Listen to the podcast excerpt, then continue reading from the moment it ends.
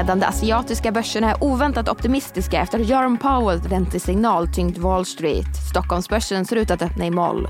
Det är torsdag den 22 juni, du lyssnar på DI Morgonkoll och jag heter Sofie Gräsberg.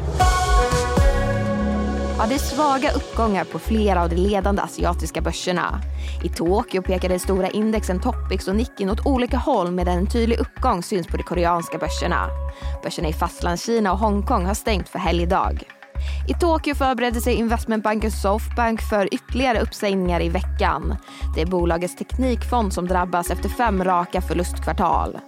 Och så till USA. Wall Street backade igår efter att Fed-chefen Jerome Powell inte helt oväntat sa till den amerikanska kongressen att två till räntehöjningar i år vore troligt. Ett budskap som även förmedlades när räntepausen presenterades tidigare i juni. Och det var framförallt den räntekänsliga tekniksektorn som tog stryk och Nasdaq backade 1,2 procent. Och så enskilda bolag så chiptillverkaren Intel backade 6% efter att ha uppdaterat investerare om sina byggplaner i Tyskland. Tidigare i veckan kom beskedet att tyska staten kommer att ge bolaget oväntat stora subventioner för att etablera en jättefabrik i landet. Och logistikjätten Fedex backade 2,5% efter att ha rapporterat lägre intäkter än väntat. Bitcoin var däremot åter över symboliska 30 000-strecket. Kursen har stigit 20% senaste veckan sedan kapitalförvaltaren Blackrock ansökte om att etablera en kryptofond. Och Sveriges och lastbilstillverkaren Volvos dotterbolag Nova Bus kommer att stänga ner all sin bussproduktion i USA senast 2025. Bolaget beräknas få omstruktureringskostnader om 1,3 miljarder kronor. Hej, Ulf Kristersson här. På många sätt är det en mörk tid vi lever i. Men nu tar vi ett stort steg för att göra Sverige till en tryggare och säkrare plats. Sverige är nu medlem i Nato. En för alla, alla för en.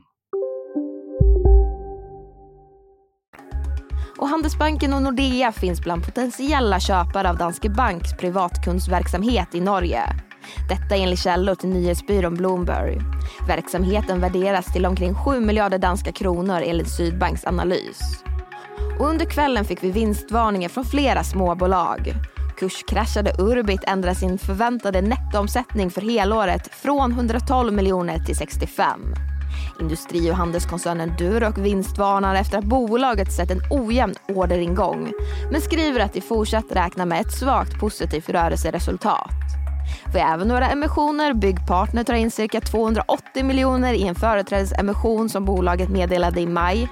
Spelbolaget Starbreezes företrädesemission blev övertecknad och bolaget tillförs nu 453 miljoner kronor. Och om vi blickar ut i Europa och strax söder om så vi har flera räntebesked att vänta idag. I London väntas Bank of England höja styrräntan med 25 punkter för att få bukt med landets inflation som nu ligger på högsta nivå på dryga 30 år.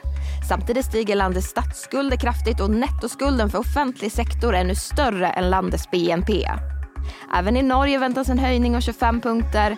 Räntan landar i sådan fall på 3,5 procent. Men i Turkiet som väntas få en mer konventionell penningpolitik nu efter valet väntas en höjning till en ränta på hela 20 procent från nuvarande 8,5. Det blir då den första höjningen på två år. Men det var allt för den här nyhetsuppdateringen. Missa inte Börsmorgon med start kvart i nio eller lyssna på programmet som podd. Vi släpper avsnittet klockan 11.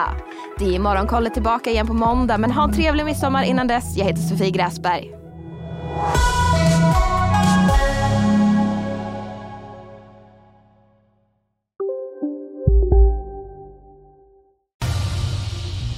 Expressen gör varje vecka podden Politikrummet där vi djupdyker i det senaste och viktigaste inom svensk politik. Med mig Filippa Rogvall som programledare tillsammans med mina vassa kollegor. Och det är ju ni som heter Thomas Nordenskjöld, Anette Holmqvist och Viktor Bartkron. Politikrummet kommer med ett nytt avsnitt varje tisdag. Vi hörs.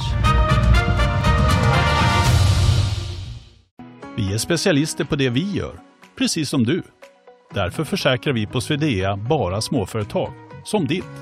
För oss är små företag alltid större än stora och vår företagsförsäkring anpassar sig helt efter firmans förutsättningar. Gå in på swedea.se företag och jämför själv.